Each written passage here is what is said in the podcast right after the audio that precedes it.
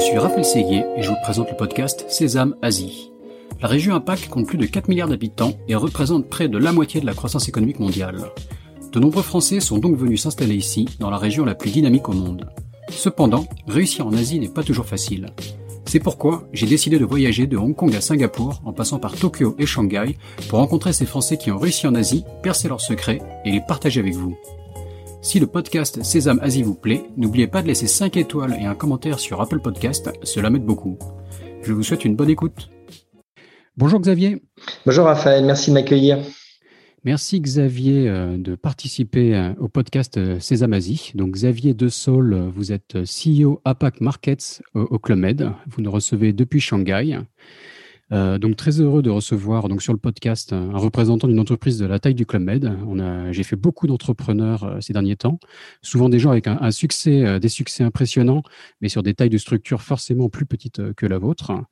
donc aujourd'hui, on va faire un format peut-être un petit peu plus, un peu différent, qui va nous permettre donc de, de découvrir votre carrière d'expatrié et ce que vous faites avec le Club Med, et peut-être même d'ouvrir un peu le, le sujet euh, au tourisme euh, en Asie, euh, voire même en Chine en particulier, avec la, la pratique du ski qui se développe, l'impact du Covid, bien sûr, qui a, qui a fortement impacté votre, votre industrie. comment vous travaillez avec un actionnaire chinois L'entreprise Fosun est actionnaire du Club Med, et, donc la, la, relation est importante, et, travailler avec des, des, grosses entreprises chinoises est toujours particulier, donc c'est un sujet qu'on va aussi essayer de développer. Mais pour commencer, Xavier, je vais vous demander de vous présenter brièvement, s'il vous plaît. Oui, alors, euh, donc euh, Xavier de Saul, j'ai euh, une, un parcours d'expatrié, puisque effectivement, ça fait maintenant 13 ans que je suis parti de, de, de France. C'est une expatriation qui se passe d'abord en famille avec ma femme et trois enfants. Toujours important d'avoir cette dimension familiale qui vous accompagne tout au long d'une d'une d'une d'une expérience loin des loin de loin du pays d'origine. Mmh j'ai commencé d'abord euh, aux États-Unis euh, en, en, tant que directeur commercial du, du, groupe Rémi Cointreau, qui est un groupe français familial de vins et spiritueux. Euh, et après, j'ai enchaîné toujours pour cette même entreprise à Singapour sur les marchés d'Asie du Sud-Est, où je me suis occupé de ces marchés à forte croissance à Singapour jusqu'en y a 2016. Et à ce moment-là, j'ai changé d'industrie, rejoint le Club Med, rejoint le comité exécutif du groupe, toujours à Singapour, pour diriger les filiales commerciales d'Asie hors Chine, ainsi que l'exploitation d'une dizaine de villages dans des, dans des, destinations assez magiques comme la Thaïlande, l'Indonésie, le Japon ou les, ou les, Maldives. Et puis il y a deux ans, une, une phase différente de ma, de ma carrière chez, chez le Club Med, puisque j'ai rejoint Shanghai. On a décidé de relocaliser nos, euh, notre centre de décision euh, avec le, faut se rapprocher aussi de l'actionnaire Fosun. Et, et, donc, depuis la Chine, je m'occupe de la, de la dimension commerciale et vente euh, de l'Asie-Pacifique pour, pour le Club Med, puisque nous voyons que la Chine, d'un côté, qui est un, marché d'avenir très important pour le club, club euh, nécessite une, une, approche dédiée, mais aussi de continuer à, à, développer les, les, marchés en dehors de la, en dehors de la, de la Chine. Donc, un, un, euh, une mission assez passionnante. Mmh, j'imagine, j'imagine, ouais. Donc juste euh, donc sur le côté euh, expatrié, on a on a pas mal d'expatriés qui nous écoutent et on n'a jamais vraiment développé euh, ce sujet, une, une carrière d'expatrié dans des grosses entreprises comme ça. Donc ça, peut être intéressant d'en parler quelques minutes au début. Donc déjà Rémi Cointreau, donc on connaît tous le Cointreau, mais j'imagine que c'est un groupe bien plus large qui offre tout un tout un panel de, de produits. Donc vous pouvez nous en dire un peu plus et peut-être comparer un peu Rémi Cointreau aux États-Unis et à Singapour, les différences et voilà les rôles que vous avez pu jouer.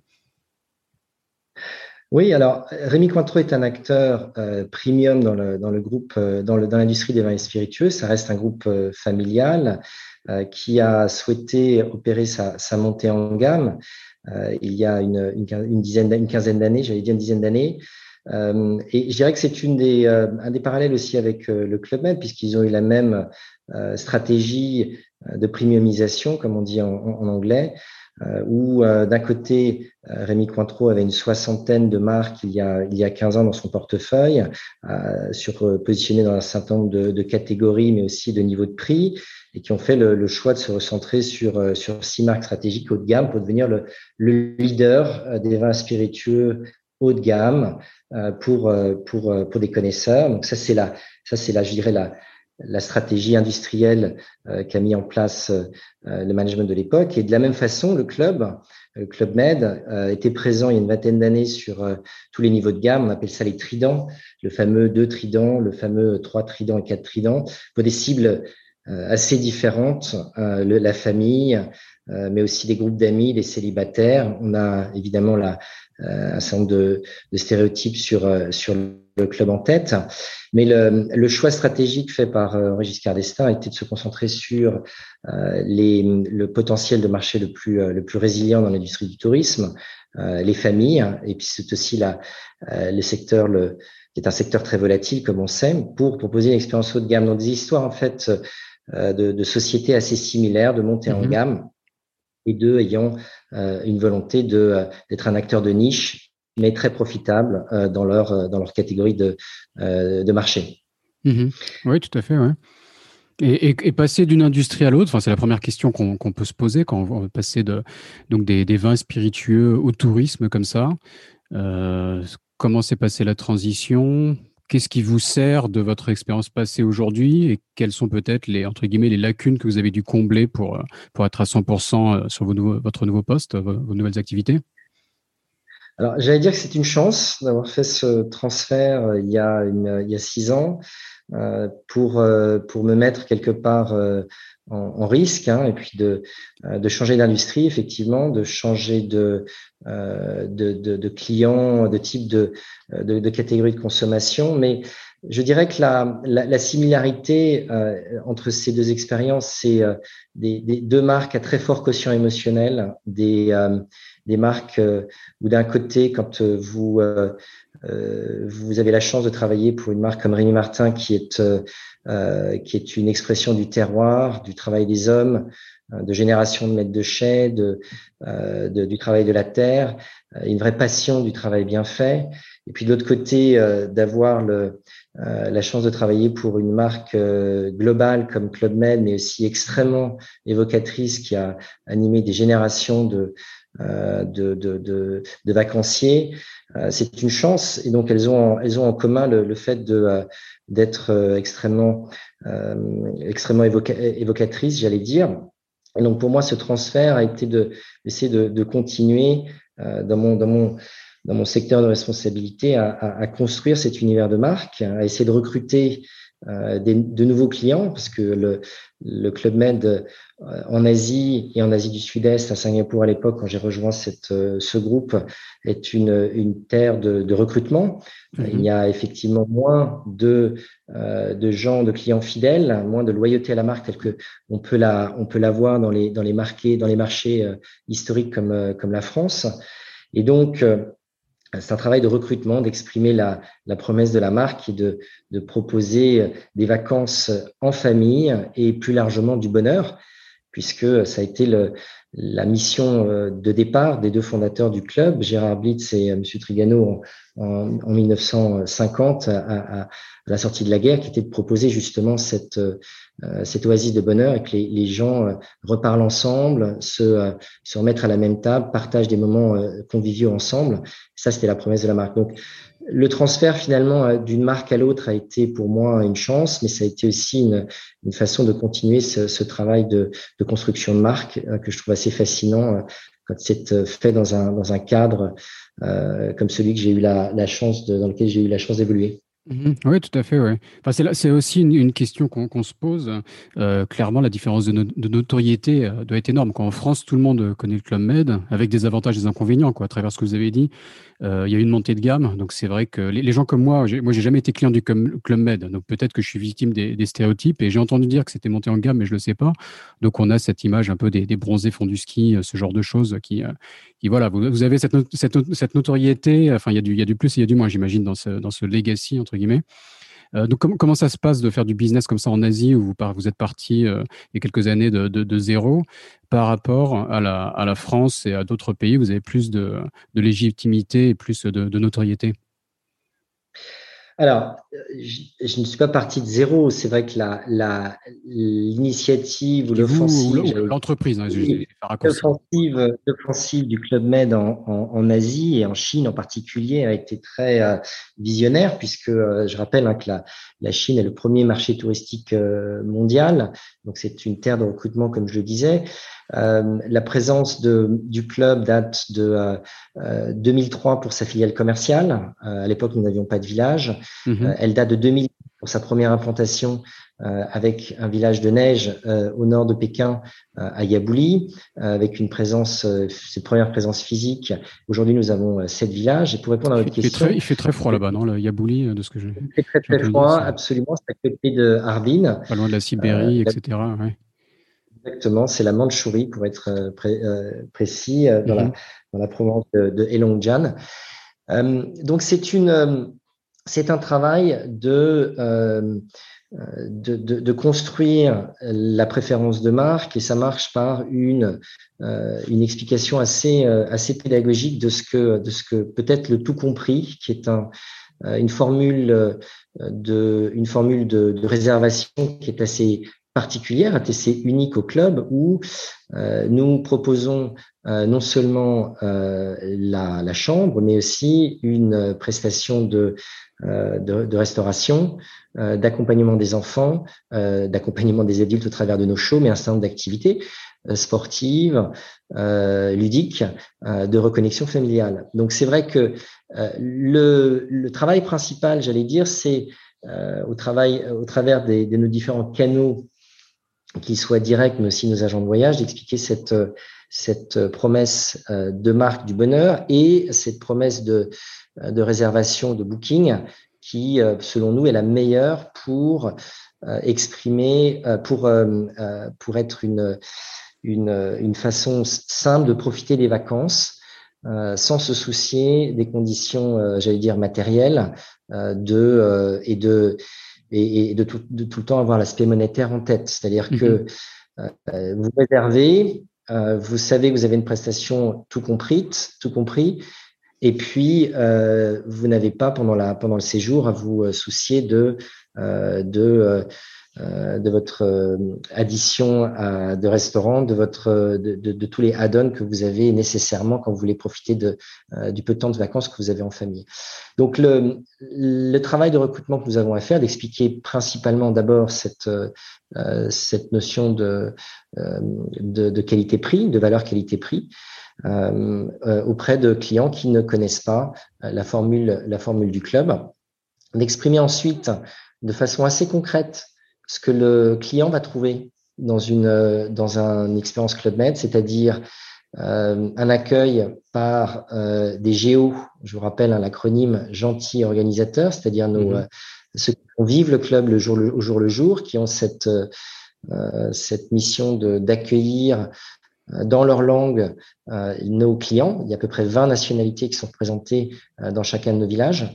Donc, d'essayer d'exprimer cette, ce côté international euh, de, euh, de l'expérience Club Med, qui nous différencie par rapport au, euh, au reste de nos compétiteurs, d'exprimer que nous sommes pour la famille une, une solution qui permet de satisfaire les besoins de chacun des, des membres de la famille. Généralement, ce qu'on observe, c'est que la maman est en charge de la, de, de, de, planifier le, euh, le, séjour pour le, les vacances pour les euh, pour les pour la famille. Donc, il faut qu'elle soit euh, rassurée sur le fait qu'elle fait, elle fait le bon choix pour euh, pour sa famille. Donc, il faut s'occuper d'elle. Mm-hmm. Euh, bien sûr, c'est décide dans le dans le foyer. Il faut que le, le papa qui est qui est également très busy pendant la pendant la pendant l'année puisse retrouver des moments de de relaxation. Il faut que les enfants lors du de leurs euh, activités au, Kids Club soient aussi, euh, euh, j'allais dire, émulées, comme on dit, par, par nos géos. Donc, il faut arriver à trouver une prestation qui satisfasse tous les membres de la famille. Et, et, donc ça, pour le club, c'est une de nos missions. Donc au travers de nos canaux de distribution de nos différents points de contact, c'est exprimer cette, cette la densité, la richesse de l'expérience euh, de l'offre Club Med quelque part. Mhm. Oui, tout à fait. Et, justement, enfin, de, ce service que vous apportez. Alors là, vous commencez à décrire vos clients. Est-ce que c'est euh, générique euh, à travers les différents pays où vous êtes présents et les, différentes nationalités? Donc, est-ce que vous avez donc est-ce que vous avez dû, enfin, est-ce que vous avez dû adapter votre modèle aussi là, ce que vous avez décrit le, tout en un? Est-ce qu'il y a des adaptations culturelles qui ont dû se faire en Asie? Comment comment ça se passe? Alors, oui, les comportements de consommation de vacances, comme vous pouvez l'imaginer, euh, sont assez différents de, et sont assez culturellement différents d'un pays à l'autre. Euh, je prends un exemple euh, assez caricatural. C'est vrai que on observe que dans notre culture, j'allais dire occidentale, généralement nous sommes assez déculpabilisés de, laisser nos enfants au, Kids Club parce qu'on sait qu'ils auront une, bonne expérience avec euh, des, enfants qu'ils vont rencontrer pour la première fois et qu'ils seront dans un environnement sécure dans les kids clubs. Euh, donc ça c'est typiquement le euh, sourire que l'on voit de nos de nos enfants quand ils reviennent à la fin de la journée, euh, euh, quand on a passé un, un, séjour au ski, quand on a passé un séjour aux Caraïbes ou ou dans le ou aux Maldives. Par contre, c'est vrai que on voit plus de, de réticence, mais même si ça évolue sur ce sur ce thème-là, des familles chinoises, des mamans notamment, de laisser leurs enfants euh, pendant la pendant au Kids Club. Donc euh, généralement, ce qu'on observe, c'est qu'ils ils les laissent euh, le matin et puis ils se mettent juste à la sortie du Kids Club pour regarder comment si tout se passe bien et finalement reste, juste à côté. D'accord. Donc ça, ça, ça, voilà. Donc ça c'est un, un, exemple assez assez intéressant de, de différentes euh, je dirais, comportement. Donc, pour répondre à l'adaptation de notre formule euh, du tout compris, oui, euh, et notamment sur un, sur un aspect qui, on pense être un facteur d'accélération ici en Chine, c'est que nous proposons pour une nouvelle ligne de, de, de, produits que nous avons appelé Club Med Joyview, qui sont des, des destinations de plus proche des euh, grandes villes pour euh, des familles urbaines qui n'ont pas de, de maison de résidence secondaire comme euh, notre cible peut en avoir par exemple dans le, dans le monde occidental.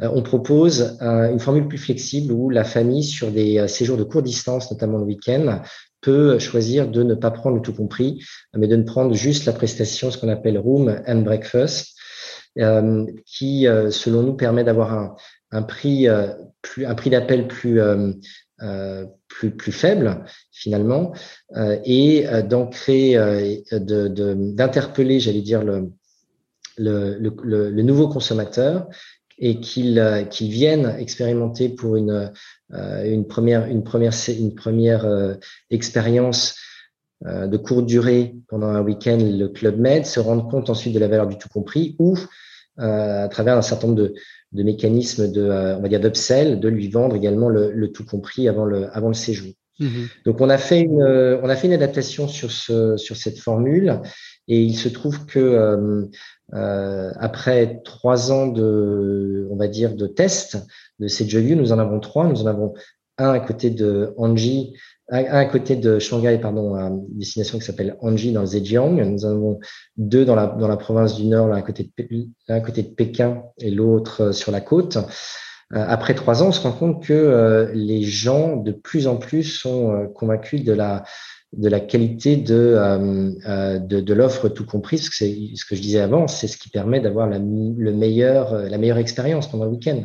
Mm-hmm. Et donc progressivement, on partait sur des euh, sur euh, une part finalement assez faible euh, du tout compris et progressivement elle augmente de, de mois en mois parce que les gens reviennent et puis les gens se rendent compte de la. Ils sont convaincus par l'offre. Mmh. On a eu un témoignage sur le, sur le podcast déjà. On a eu Jean-Baptiste qui travaille pour, pour Splio aussi à Shanghai, mais dans une industrie totalement différente, mais qui nous parlait de Hainan. Euh, et où il voyait des, euh, des touristes chinois qui changeaient quasiment d'hôtel tous les jours, ou qui vraiment avaient ce côté d'avoir envie d'un maximum d'expérience et de faire vraiment plusieurs hôtels pendant un séjour à Hainan.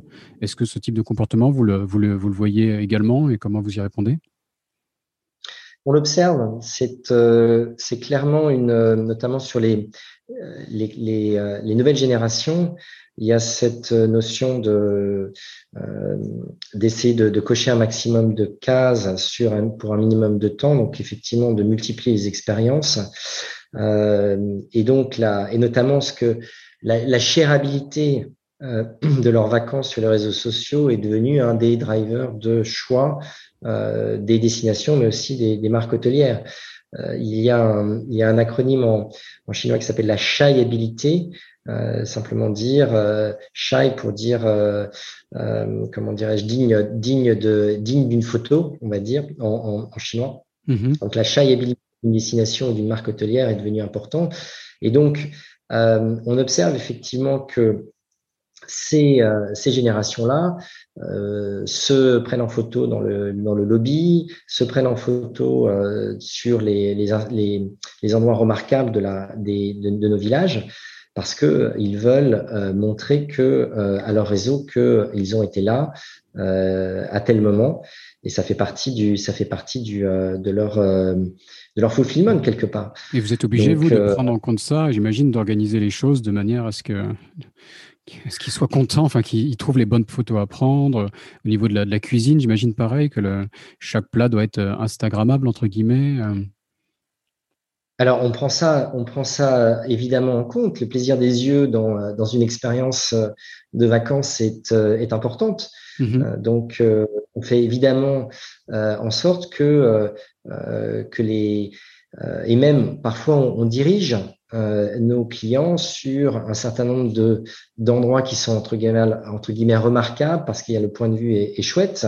Et mm-hmm. donc on a on a dans notre dans nos villages une dizaine de ce qu'on appelle un Instagram spot euh, qui leur permettent de faciliter la mise en scène, en tout cas la, la, la direction artistique, on va dire, de, de ces euh, euh de ces euh, de ces influenceurs ou de ces key aussi, hein, de ces key opinion customers, parce que on, on, on sait bien qu'une expérience réussie, une expérience partagée sur les réseaux est une est une publicité pour nous euh, euh, importante parce que euh, ce word of mouth qui est, qui est qui est très présent maintenant dans la construction des marques est important à, j'irai pas contrôler, mais en tout cas en tout cas subtilement organisé, absolument. D'accord. Et vous, vous, avez cité à plusieurs reprises vos, vos, canaux de distribution, où ça peut passer à la fois à travers des distributeurs, à la fois en direct. Donc d'un point de vue un peu plus business, vous pouvez nous décrire enfin, cet univers et quels sont. Euh, est-ce que vous avez une priorité d'aller sur un canal plus que l'autre? J'imagine qu'il y a des niveaux de marge différents, mais que forcément d'aller acquérir les clients en direct, il y a aussi un, un coût marketing. Enfin, comment, comment ça fonctionne tout ça? Alors, euh, première chose, euh, oui, oui, non, mais c'est une question absolument centrale, d'abord dans le business model du club, puisque euh, nous sommes, euh, à la différence d'un certain nombre de marques hôtelières, nous sommes, à, nous sommes à la fois ce qu'on appelle un resort manager, c'est-à-dire qu'un exploitant de village de tourisme, où nous avons euh, euh, la, la, responsabilité de toutes les équipes en village, mais nous sommes également un euh, tour opérateur intégré, c'est-à-dire que nous avons la responsabilité de commercialiser tout l'inventaire que nous avons sous exploitation.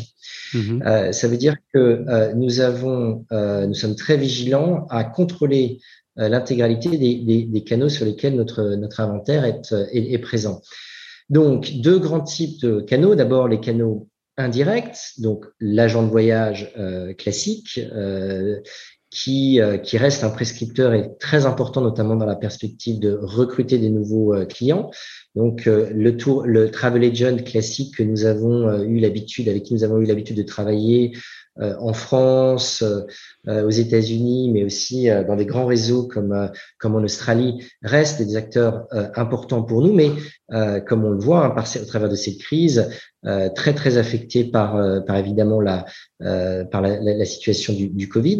Donc l'indirect est une partie de nos canaux de distribution. Nous certifions euh, c'est euh, travel agent parce que tout, le monde ne peut pas être revendeur de euh, produits Club parce que nous tenons vraiment à ce qu'il y ait une expérience de une prestation, on va dire d'accompagnement euh, de euh, du client dans le choix de ses destinations par rapport à ses besoins.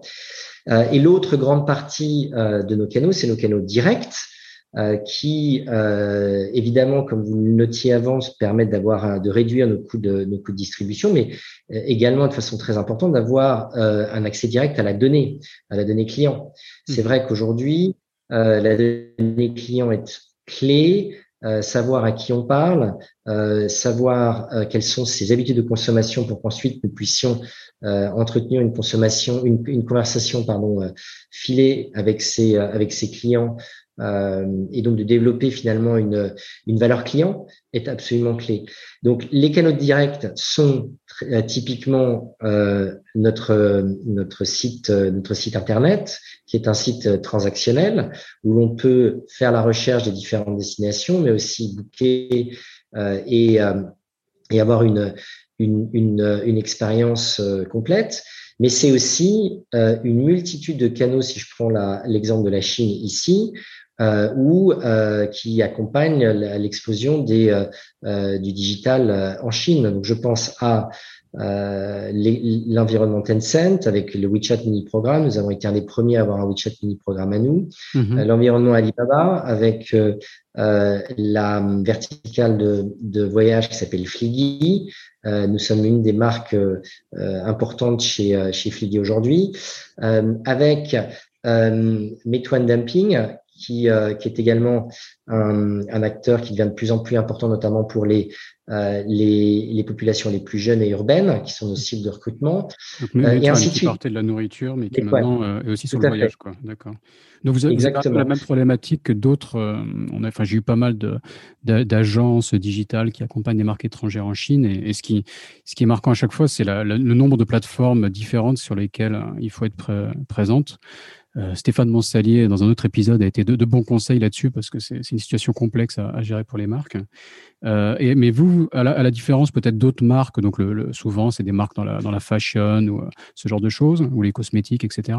Et le, lorsqu'on appelle leur brand.com, donc vous chez vous là le, clubmed.com par exemple, euh, prend très peu d'importance en Chine avec l'importance des, des Tmall, des JD, de toutes ces plateformes. Vous, vous me dites que vous avez réussi à maintenir dans une industrie un peu différente un, site internet en propre qui, qui reste quand même relativement important dans votre business, c'est ça? Absolument. Ça reste, un, ça reste un, une, une, interface, j'allais dire, absolument critique parce que c'est le brand shop qui permet euh, une validation euh, de, du type de chambre, du type d'information que le consommateur a pu glaner euh, dans son parcours de recherche de, sur d'autres sur d'autres sources d'information. Donc il est assez, euh, il est il est très important. Euh, maintenant, euh, ce qui est très important pour la marque, c'est de pouvoir effectivement avoir une, euh, une approche omnicanale. Vous, en, vous entendez évidemment souvent ce, ce terme, c'est-à-dire la même expression de la marque au travers des différents canaux, une unicité, une intégrité de prix, très important de, de, de, de pouvoir être extrêmement euh, organisé et structuré pour avoir une unicité de prix à travers les différents canaux selon les, selon les campagnes dans un environnement qui est extrêmement dynamique mais aussi comprendre euh, que chacun de ces euh, euh, canaux de distribution adresse des types de consommation qui sont différentes, des types de profils de clients qui sont différents et que donc chacun de ces canaux doivent s'articuler, j'allais dire de façon de façon complète. c'est pas simple, c'est passionnant, mais euh, c'est, euh, je pense, une des, euh, une des clés de la réussite sur, euh, sur l'accélération du, du digital en Chine. Et derrière tout ça, c'est évidemment l'enjeu clé de la maîtrise de la donnée, puisque construire à partir de chacune de ces plateformes qui génèrent des, du lead client un, une, une, base de données propriétaire reste quand même l'enjeu parce que effectivement, c'est ce qui peut nous permettre de euh, constituer finalement notre notre fond de notre fond de commerce. Mmh euh, quand on est captif d'un quand on est captif d'un environnement versus euh, euh, quand on est captif d'un environnement euh, plus particulièrement, c'est là où le, le, la, la, la, stratégie devient fragile et dangereuse. Sachant que vous avez l'avantage dans cette industrie que les, au moins vos clients, donc les, les, prospects, vous les connaissez pas forcément, mais les clients, ils vont venir chez vous et donc là, en général, vous pouvez prendre leur, leur email, leur, leur, leur, leur contact, quoi. Oui, sachant que euh, la bataille, c'est euh, l'email, bien ouais. sûr, mais c'est surtout le mobile. Et je vous rappelle que, puisque effectivement tout est quand même relié au mobile ici, mmh. en Chine hein, particulièrement, moins dans le reste de l'Asie, où on a beaucoup plus, on peut avoir une relation, je dirais, plus euh, plus sophistiquée à travers l'email. Mmh. C'est vrai que quand vous avez comme euh, moyen d'expression euh, qu'un SMS pour essayer de, de construire la relation client, c'est quand même euh, c'est quand même plus sec, mmh. on va dire, comme environnement. Versus versus un email. Mais c'est vrai que la, notion du, la notion du, du, mobile et de son et de son de son de son de son, pardon de son de son identifiant est clé. Mmh D'accord. Et donc le, ski, on a, on a évoqué un peu le ski en introduction. Donc nous, c'est quelque chose qu'on connaît bien euh, en France, mais moi, pour avoir skié un petit peu en Chine, enfin j'ai connu ça il y a une dizaine d'années. Hein, C'était pas le. Il y avait quelques pistes euh, à quelques heures de Pékin. Il y avait des, des resorts plus connus comme Yabouli, mais euh, le, froid m'a m'a empêché, enfin m'a démotivé pour y aller, pour être honnête. donc le, ski, le ski en Chine, est-ce que comment J'imagine qu'en dix ans, ça a dû se, pas mal changer. Donc décrivez-nous un peu comment ça se passe. Alors moi, c'est un des, euh, un des, des, éléments qui me passionne. Je, j'ai grandi dans les, dans les montagnes à côté de, à côté de Genève. Donc c'est vrai que euh, de voir la, le, le, fort développement de cet écosystème ici est assez euh, fascinant. Euh, d'abord, euh, vous rappelez aussi que, euh, que le Club Med a fait de la montagne un de ses deux axes stratégiques de développement, puisqu'on on veut être le, leader des, des, vacances à la montagne. On a une vingtaine de villages aujourd'hui dans les Alpes, mhm. au Japon. on va ouvrir un, un village à, au Québec, à Charlevoix, l'hiver prochain. Et donc, nous avons deux villages aujourd'hui en Chine.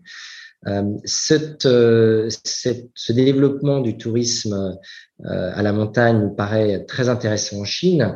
d'abord par sa, d'abord par sa taille. C'est vrai que en 15 ans, le nombre de skieurs, si on, on, arrive à, avoir un petit peu de statistiques, est passé d'une dizaine de milliers de skieurs à, à 20 millions aujourd'hui. On sent bien qu'il y a une volonté très politique de, de, promouvoir euh, les, les, les, les, les, les, sports d'hiver, c'est la fameuse phrase du président Xi d'avoir à l'horizon de, l'année prochaine, lors des Jeux, 300 millions, une population de 300 millions de skieurs. Euh, mais on, sent bien que la qualité d'expérience, c'est ce que vous disiez, reste inégale. C'est-à-dire que, mais ce qui est une opportunité pour les acteurs de la montagne dont on fait partie, euh, les, stations de ski. Euh, D'abord, il y en a un certain nombre. Hein, il, y a, il, y a, à peu près 800 stations de ski, euh, mais qui sont de petite taille. Euh, ce sont des stations de ski qui, euh, dont la consommation est généralement une consommation à la journée. Les gens arrivent et euh, repartent le soir, arrivent le matin, repartent le soir. Donc il y a peu de solutions d'hébergement. 90% des stations n'ont pas de n'ont pas de solution d'hébergement. Mmh c'est une, une, expérience de ski où qui reste une neige artificielle.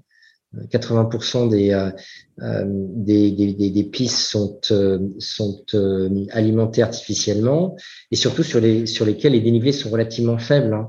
Il y a, il y a que 20% des, des, stations qui ont un dénivelé de plus de 100 mètres. Donc, une fois qu'on a dépeint cette, je dirais, cette, ce terrain de jeu. mètres, donc des toutes petites. Oui. Toutes petites donc, c'est les, ce sont des petites, ce sont des petites pistes. Néanmoins, euh, et vous connaissez à quel point euh, nos amis chinois sont, euh, je dirais, à, à, vouloir essayer de nouvelles choses, mais essayer et, et, et, être curieux.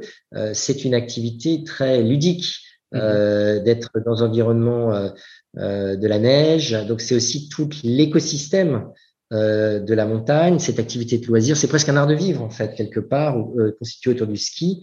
Euh, que, euh, que les Chinois souhaitent euh, expérimenter. Donc, je pense qu'il y a moins une, approche du ski comme on peut l'avoir en Occident. Où on va passer une semaine entière, on va faire quatre ou cinq ou six heures de ski par jour. Non, l'idée est de, venir faire du ski deux, trois heures, deux heures, ensuite y aller à se promener sur les pistes, prendre l'air de la montagne, passer du temps en famille, faire du shopping, avoir une expérience de table euh, qui soit un petit peu différente pour pour expérimenter les euh, les spécialités locales. Donc c'est un c'est plus un art de vivre, j'allais dire aujourd'hui.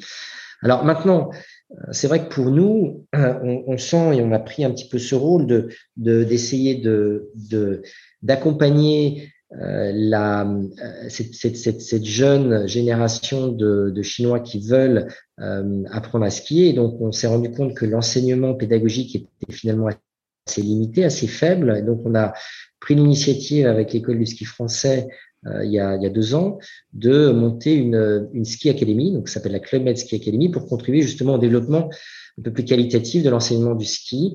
Et donc, on a une présence dans euh, un certain nombre de stations, celle de Taiwu par exemple, celle de Xinjiang, en, qui sont deux, deux, euh, deux, destinations assez réputées euh, au nord de, au nord de Pékin, mais aussi dans le dans un dans une expérience indoor, puisqu'en fait nous avons un, un, accord stratégique avec Sunak dans des ski euh, mhm. donc à, dans les provinces cette fois-ci du sud, donc c'est un peu, euh, ça paraît un peu euh, contre-intuitif, mais il faut savoir que la, les provinces du sud, celle du Guangdong notamment, mais aussi celle de l'ouest, de Sichuan, sont très, sont très avides euh, de euh, beaucoup de clients qui sont très avides d'apprendre à skier parce que c'est quelque chose d'exotique pour eux dans un climat qui est souvent euh, assez humide. Hein, je pense au Guangdong.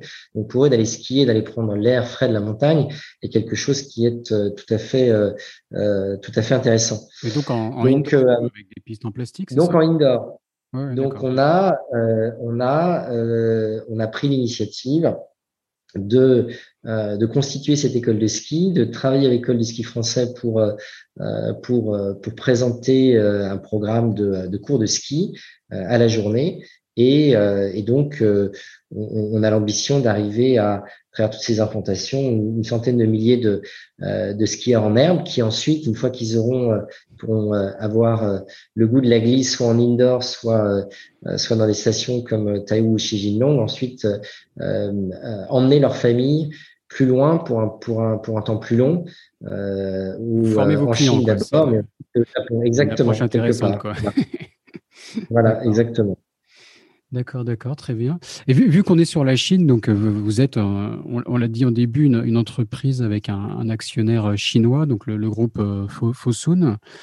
Euh, donc on a, on a eu aussi déjà sur le podcast, je pense par exemple à Olivier De euh, des maisons de retraite Colisée, euh, qui nous parlait de, sa relation avec China Merchant, un autre géant chinois avec lequel il travaille.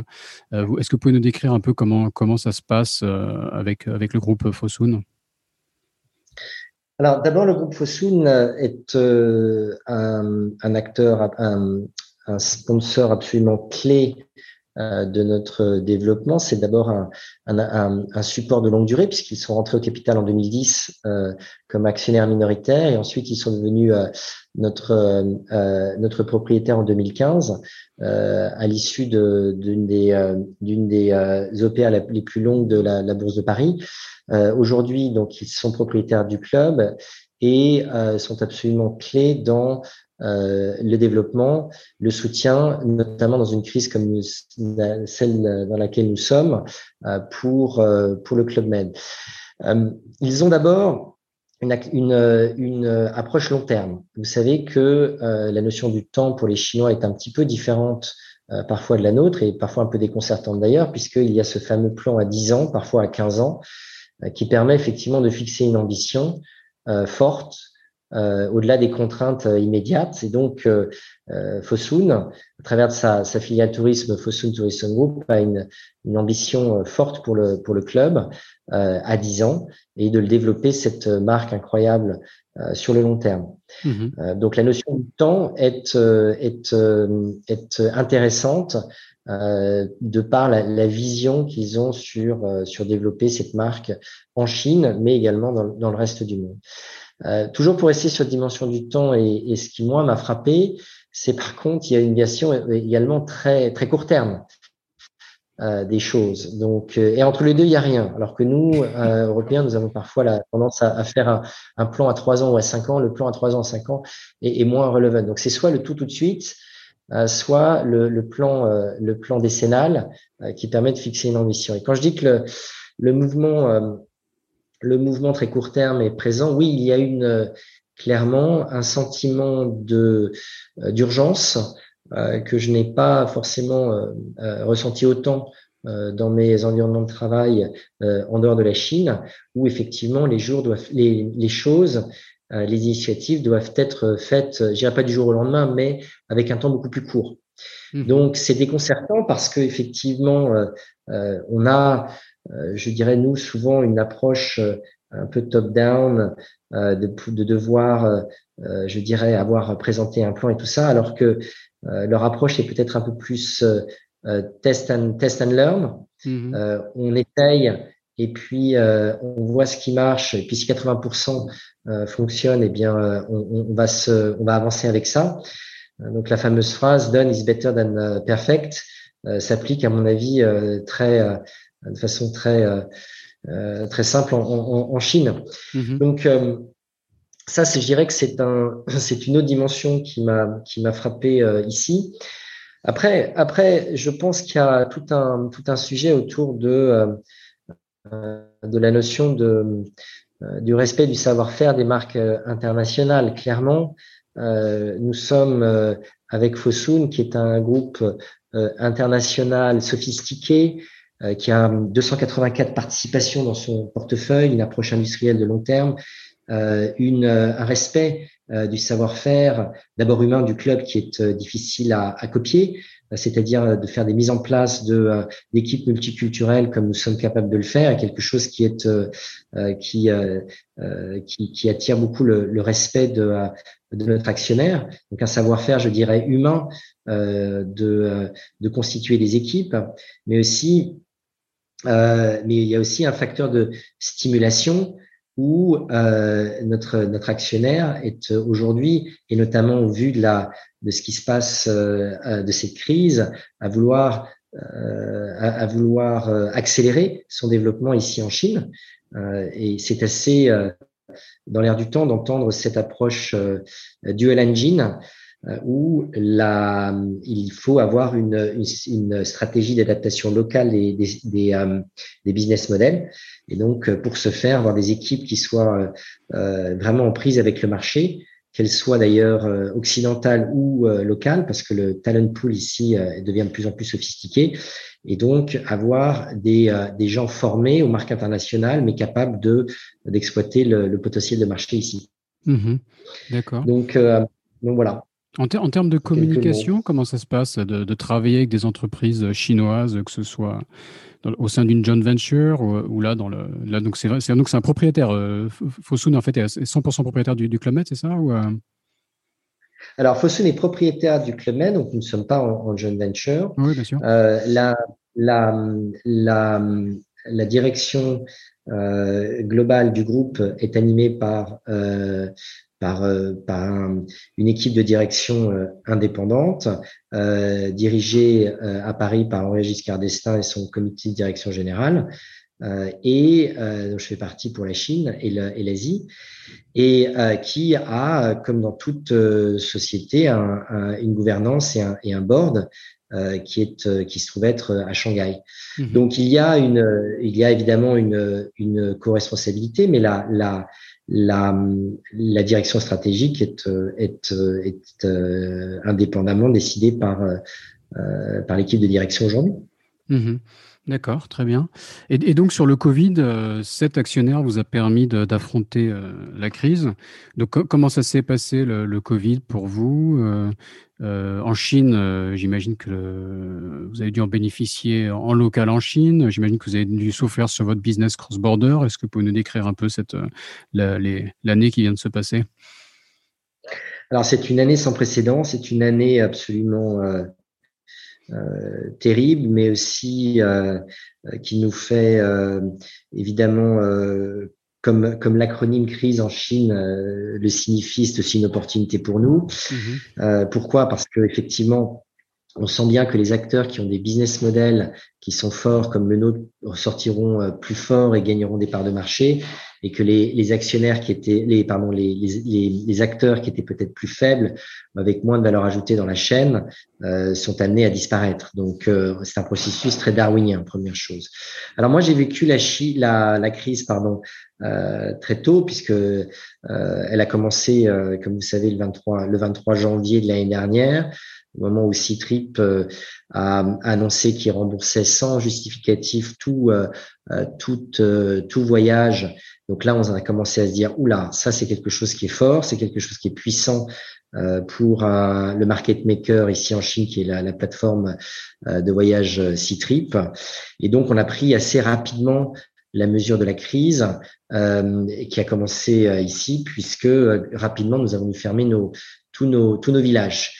Fin mars, tous les villages dans le monde du Club Med étaient fermés, chose qui nous est jamais arrivée dans notre existence. D'accord? Mhm. Donc, on a eu quelque part, à, cause de notre implantation ici en Chine, une rapidité d'exécution une agilité qui nous a permis de, de réagir assez vite et donc de booker un certain nombre d'économies euh, structurelle mais également temporaire sur euh, pendant cette pendant cette année euh, pour pour la passer le, mieux possible.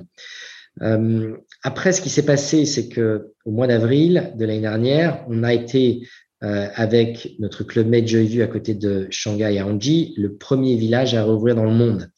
les conditions de de voyage, les conditions sanitaires étaient reprises, étaient pardon étaient présentes pour euh, assurer une prestation de qualité dans un environnement safe. C'est ici, euh, en Chine, qu'a été euh, développé le protocole de sécurité, ce qu'on appelait ensemble en sécurité, Safe Together, où on a choisi effectivement de, un certain nombre de protocoles pour que nos staffs puissent être protégés, mais aussi inviter les, les guests à se protéger pour créer un environnement qui soit euh, qui, qui, qui, soit de co-responsabilité quelque part. Mhm. C'est ici qu'ont été inventés ces, euh, euh, je dirais, ces protocoles. Et après, l'année dernière a été une année de, j'allais dire, d'amélioration progressive jusqu'au dernier trimestre euh, de l'année dernière où on a fait une bonne performance, on était en, accélération euh, significative par rapport à, à l'année d'avant 2019, plus 30%, euh, et en particulier porté par le tourisme domestique ou qui n'est que la qui n'est la seule qui est la seule euh, possibilité de voyage pour euh, pour les Chinois ici qui, qui ne pouvaient pas voyager en dehors des frontières. Mhm. Donc ça c'est donc c'est d'abord c'est un message d'espoir, un message d'espoir que quand les conditions sont remplies, que euh, les euh, les hôteliers, les acteurs du tourisme font euh, mettre les protocoles en place, on peut avoir une expérience conviviale. Par contre, c'est un message de prudence parce qu'on se rend compte que, et ça a été là un peu la, le revers du nouvel an chinois. Euh, on a bien compris euh, euh, mi-décembre que ce serait un nouvel an chinois particulier, avec des restrictions fortes émises par Pékin, ensuite relayées par les différentes régions qui ont voulu contrôler les mouvements trop massifs de population. Et donc, on a eu un, un, un, Chinese New Year qui était très en retrait par rapport à ce qu'il avait été il y a deux ans.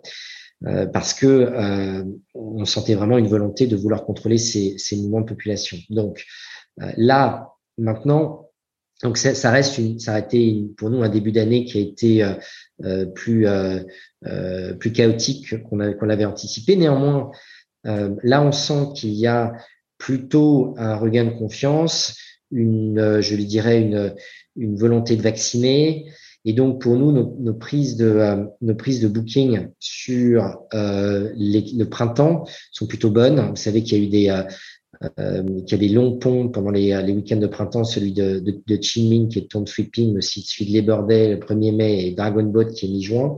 Et mhm. là, on, on, prévoit d'être on prévoit d'être plein.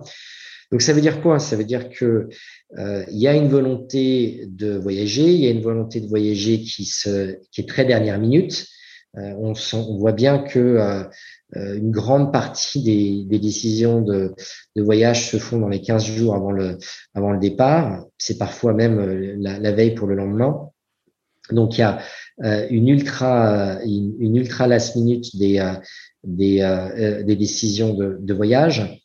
Et puis et puis on, on, sent aussi que de toute façon euh, il y a une forme de, euh, de réalisme sur euh, les perspectives de réouverture des frontières ici où les Chinois se disent que pour l'instant l'étranger n'est pas vu comme une, une destination désirable compte tenu de la de la de la situation effectivement de l'ordre de la frontière. Donc il y a une perception de sécurité ici, une perception de la sécurité ailleurs. Donc profitons du de et, redécouvrons notre pays euh, et ce qu'il a à offrir euh, euh, dans l'année qui vient. Mhm. C'est un petit peu, la, un petit peu la, la, le résumé de la situation, j'allais dire. Et, sur le reste de la région, donc vous avez aussi une vision sur. enfin, vous avez plusieurs clusters, c'est ça? Et donc, que ce soit au niveau du. Ouais, Oui, sur le sur le reste de la sur le reste de l'Asie, euh, des situations euh, euh, qui qui restent assez des, qui vont finalement être assez pas au sens Covid, hein, pardon, j'ai dit cluster, mais non non non non, au sens, au sens effectivement la région est organisée en en, en, en cinq clusters commerciaux, la Chine, le Pacifique, l'Asie du Sud-Est, l'Asie du Nord-Est, Hong Kong et Taïwan, qui sont des clusters qui sont des, des régions indépendantes. Et, et j'allais dire que le la, la, la, reprise sera évidemment dépendante de la vitesse de rollout de la, de la du, des, des, vaccinations. Nous sommes extrêmement dépendants de, euh, à la fois de l'impact physique, euh, euh, de d'avoir été vacciné, mais de l'impact psychologique associé à au fait euh, d'arriver dans une destination où les gens ont été vaccinés. Je prends un exemple.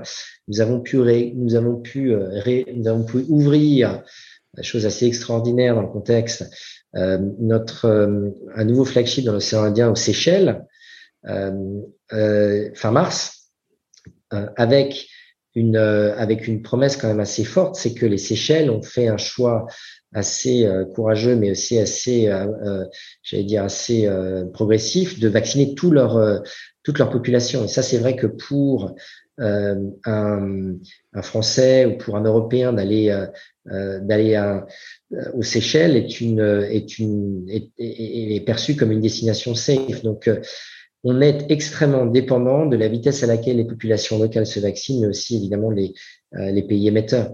Et mhm. c'est ce qui fait élaborer un certain nombre de scénarios de reprise du voyage en deuxième partie d'année, on l'espère.